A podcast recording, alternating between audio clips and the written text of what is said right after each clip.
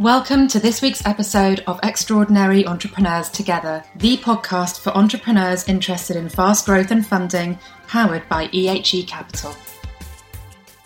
So, welcome to this week's episode of Extraordinary Entrepreneurs Together. As usual, I'm your chair, Georgia Kirk, and I'm joined by uh, the hosts of the podcast, Guy Remond and Gary Fletcher, co founders of EHE Capital. Now, ordinarily, we've done the introductory episode. Hopefully, you've listened to that. We've done, uh, you know, a few podcasts now around why EHE uh, Capital is different and and the various ways in which entrepreneurs can benefit from from the approach, the philosophy, and and the the practical support that's provided. And this week, we're going to break away from the norm a little bit. We're going to do something a bit different and we're going to talk about something current. And in particular, now we're into 2021, and we all realise that COVID's not going anywhere, and we're all still in lockdown, and we're all still facing similar challenges to the ones that we faced last year. Uh, we're going to be looking at uh, the effects of COVID on the business world and looking at some of the ways it's made some changes. Now, of course, it's accelerated a lot of things. In particular, uh, it's accelerated the adoption of technology across various sectors. Uh, it's affected, you know, the health industry, legal, uh, social media, and the way companies gain visibility, and uh, and also, you know, the way that we work. And there have also been lots of unforeseen consequences of COVID on the business world as well. So, on that note, I'm going to hand over to Guy, who's going to just start unpacking this topic uh, in a bit more detail. Guy, take it away. Thanks, Georgia. Um, Happy New Year to to you, uh, to Gary, and anyone else listening on the podcast. Uh, hope it's a, a, good one.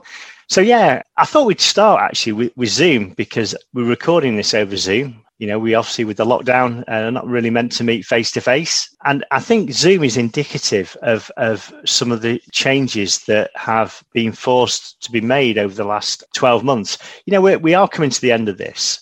So there's two things I'd like to do on this podcast really is discuss the things that have changed and then have a look at how we move forward from here and how we take advantage of those changes and how we stay on top of the changes that will come following COVID, actually, for other reasons. COVID's a one off, well, fingers crossed. Anyway, going back to Zoom. So, Zoom, actually, I mean, I, I looked at some stats before the podcast. A year ago, its share price was sort of below $100. Now, its share price is approaching $600. Well, it was, it's gone down a little bit re- more recently, uh, but it went up to around about $600,000, $600, $600. And its usage figures are just incredible. The daily peak meeting participants in December 2019 was around about 10 million. In April 2020, so we're looking at three months later, 300 million daily meeting participants. That's just incredible. What amazing growth.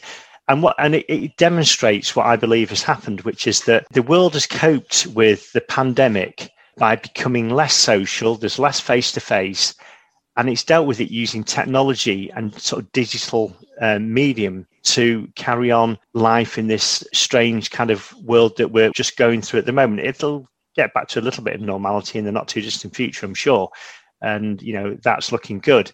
You know, the world of tech has kind of jumped in, and that actually is shown in the share prices as well. If you look at, you know, for example, retailers, they've they plummeted, particularly bricks and mortar retailers. You know, um, online retailers have actually gone up. Bricks and mortar retailers have plummeted. There's been a number, unfortunately, of high-profile companies that have gone under, and again, that's a sign of the times. You know, people are moving online, and and actually, a lot of these changes are here to stay. And all the things that we're going to talk about, I think, all the changes have been accelerated by COVID, but um, a high percentage of them will will be here in in in the longer term.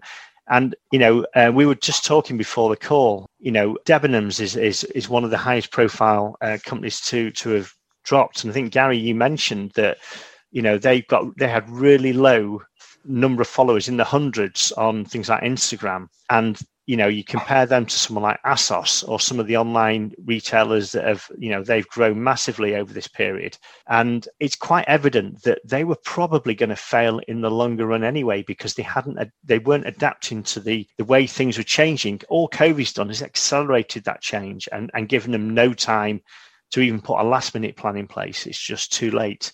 But there's lots of other sectors. Um, Gary, I don't know if you want to jump in and, and pick up on some of this stuff. Well, just to reinforce what you're saying, really, I think I agree. You know, COVID, like anything else, is a mindset. What's your mindset on COVID? A lot of people can be quite negative, it's all very down, but actually, there are some positives and there are some significant changes, and you've got to take advantage of those, especially if you're an entrepreneur. As you say, you know, I, I could say it's accelerated online and digital by 10 years, maybe 15 at least. We were heading this way anyway, it's just accelerated it. And that brings dramatic change. And I, and I love your example of Zoom because I personally like face to face meetings because I take clues from what people say and what they don't say or where they look.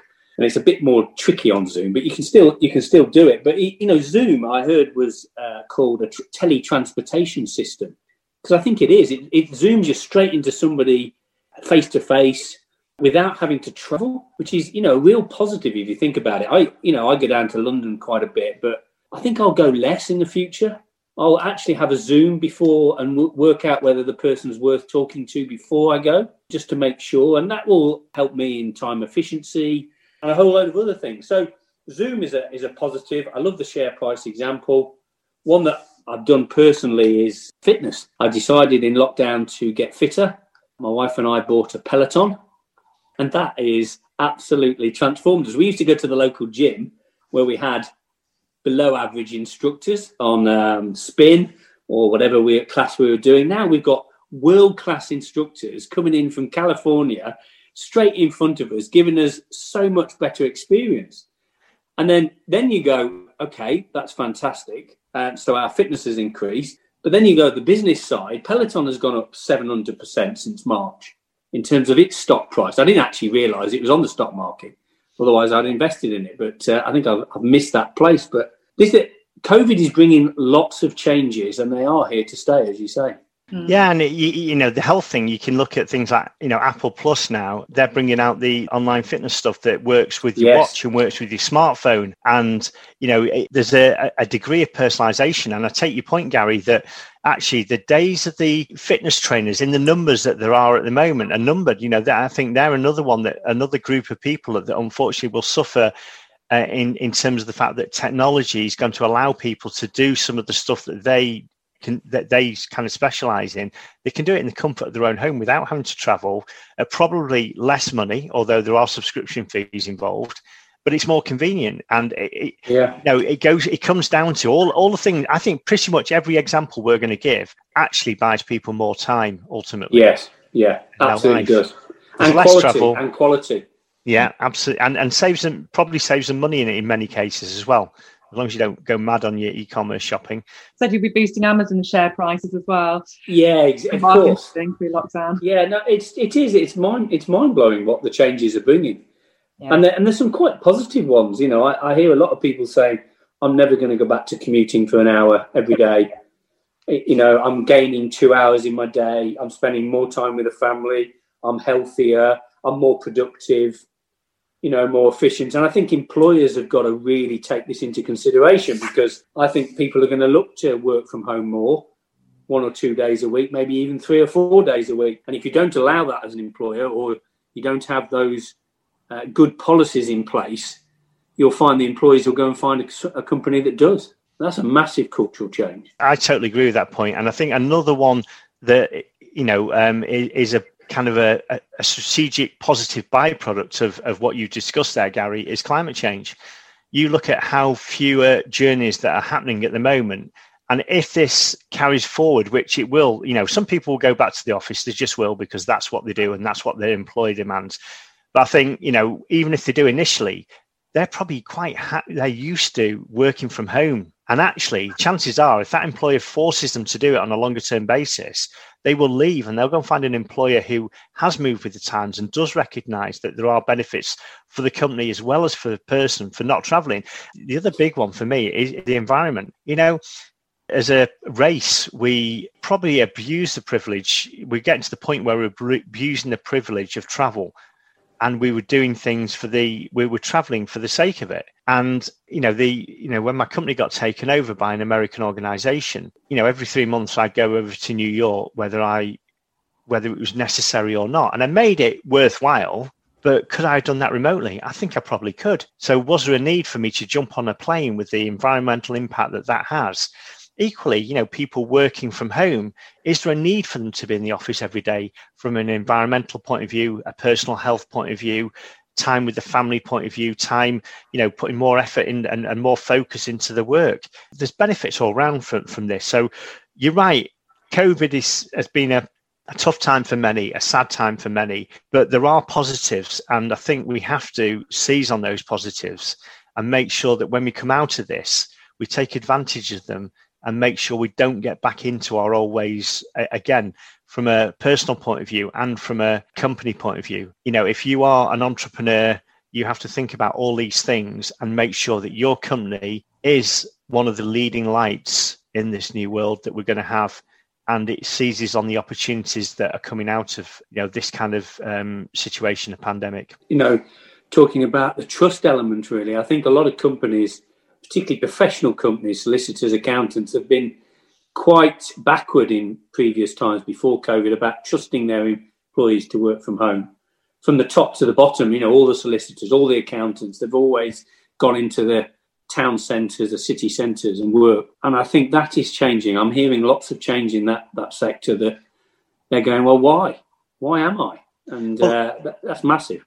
The problem with that, Gary, it's always been, in my opinion. I mean, we did a lot of kind of remote working and remote business. Actually, eighty percent of our business was in the states as a company, so we had to use, you know, in the early days it was Skype, and thankfully we've moved on to these much better platforms like Zoom now. And interestingly, Zoom is actually it's a bit like Hoover. It's become a bit of a household name. We don't go on video conferencing. We get we, we go on a Zoom call, yeah, now, don't we? Yeah. That that's indicative in itself but yeah, so I think and, and another there's going to be another casualty uh, in, in, terms of a sector the, with these changes, and that's in real estate. You know, yeah. um, I'm going to give you a couple of examples. I know quite a number of companies now that large companies that instead of renewing their lease, which was due last year, the end of last year, and some of them are looking at this year's lease, that they instead of having three floors of an office block, they're going down to two, and in some cases, one. And in some cases, they're not moving offices uh, at all where they were going to last year. The plans was to move into a bigger office because they were growing and taking on more people. There's now already a realization that there is going to be quite a bit of working from home. People will not own a desk anymore in many cases they'll use a desk when they get into the office, but it won't be theirs, you know, because they'll be in two or three days a week. And on the other, the days that they're not there, someone else will be sat at that desk. You do not need the kind of real estate. And the other example I've got is actually um, my daughter who had a, a flat in the centre of Manchester. And, you know, the writing's on the wall for, for that kind of thing because, you know, the benefit of living in Manchester is that particularly when you're probably in your twenties, that you can you can work in the city centre at a firm in the city, and you can then go out and enjoy yourself and have a great time. And it's on your doorstep. You've got no commute or very little commute, and you've got bars and restaurants. And and actually now one of the big reasons, which is work, is less important. So for her now, you know, it's more important actually to have a garden and to be able to have a bit more space because if we yeah. ever go into another lockdown, there's nothing worse than being in a one or two bedroom flat on the fourth or fifth floor of a tower block and, and not being able to go outside. And when you go outside, the few areas that there are in a city to go for walks, there's hundreds of people there that you're actually trying to avoid at the moment. So I think you know people are going to move out of the city. So I think office space and residential space in cities is going to be under you know financial pressure the, uh, for for the next few years. Definitely. I, I, think, you know, it's one of those ones that you couldn't have perceived actually in a lockdown situation. Who, who would have predicted a, a housing boom in the UK? No, I don't think anyone would have predicted that. And it is driven by, as you say, space, you know, working from home. Is this convenient? I want a bit more room. Where am I living? What am I doing? Where am I going? People are asking a lot of these questions. So the cultural changes coming out of this, I think, will be quite significant. The commute, the real estate, the retail, the acceleration of, of tech. There's a lot of implications, but a lot of them can be positive if you've got the right mindset. I think you, I think my encouragement to people would be don't just don't watch the news. The news is too negative. It all talks about all the problems. Think about your situation and how you can take advantage of what's going on in COVID. Shall I give a quick example of the the other project I'm working on at the moment? Because I think that's pretty relevant to this with the the legal platform. Yes. So this was actually the the idea was conceived right in the early days before COVID was really thing. So we're talking February, March time, as as we were beginning to learn a little bit about this pandemic that was beginning to beginning to roll out from from China or wherever it came from. And we could see that in the legal world that there almost was a we felt there was a, a resistance to, to going online and offering services online because there was a perception, rightly or wrongly, that it would erode, you know, hourly rates and and the amount of business that, you know, lawyers could do. But we felt that, you know, particularly younger people now, that, that they really look for options other than traveling in to having a face to face appointment uh, with, with lawyers, for example. And there, you know, there was really no need to go in and prove your ID. You know, you used to have to take your passport in and take your driving license in and take a, a utility bill with your address on.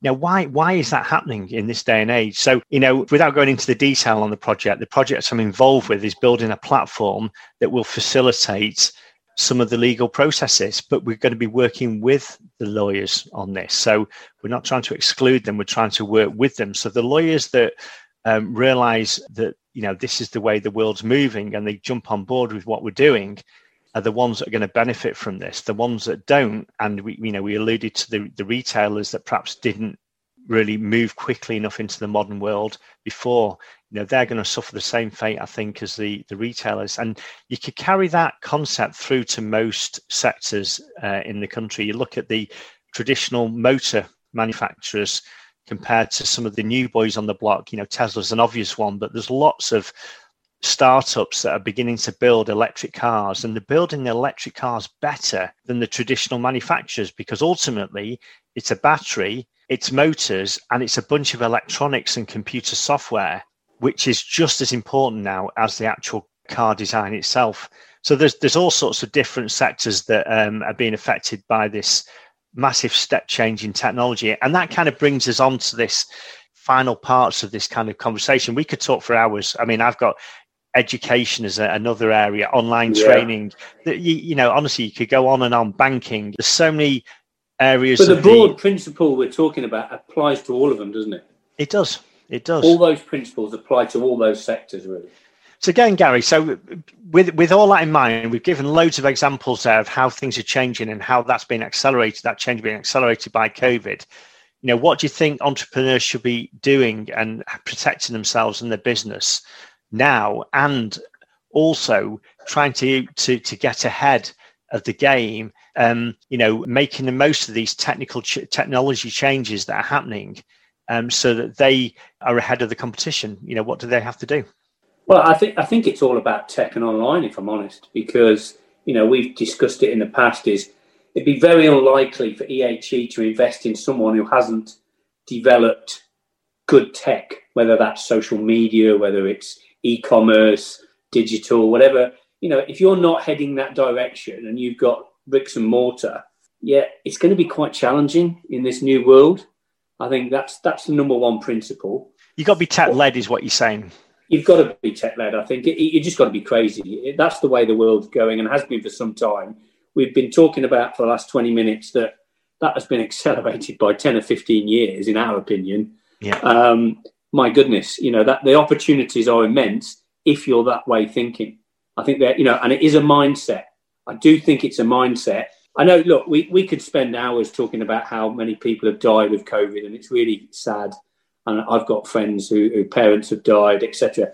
And that is is a fact, and it's very sad. But you've got to sort of like, from an entrepreneur's point of view, you're looking to drive businesses, create value, provide something worthwhile in the community and, and the world. So you've got to focus on where you can where you can have greatest impact. I think and I think we've touched on some of the consequences. Stand back with a blank bit of paper in a coffee shop or in your car outside a coffee shop, actually, and just think, just think how you can position your company, your thinking ahead of this this massive change that we're talking about. Yeah, and I think we've, we've we've kind of touched on this in another podcast. But one of the ways that we do that, Gary, is that we go to we we keep an eye out for the changes. We read um, blogs and we, you know, try try and stay ahead of the curve. And one of them that I think warrants a second shout out is um, an organisation called uh, Abundance 360.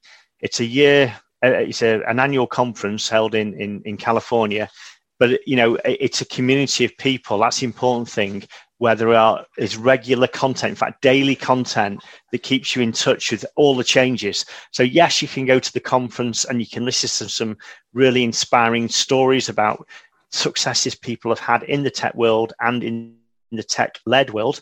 But actually it's for the your day-to-day business what you need to be doing is staying ahead of what's happening in your te- uh, in your sector in technology and and what's coming around the corner you've got to look ahead at what's coming around the corner and of course we've got we're going to have a feed of that as well aren't we so we can share that with the community to make sure that they are up to speed on that really well, one of the yeah, you, are right, and yeah, thank you, thank you for mentioning that because I, I hadn't thought yeah. of that. But you're right. We're you know we're put, we're putting a lot of money actually into the platform, and the platform is largely community based. You know, most of the stuff that you're going to see on the website is just free material for people to look at and stay in touch with all these things that we've been discussing and stay ahead of the curve.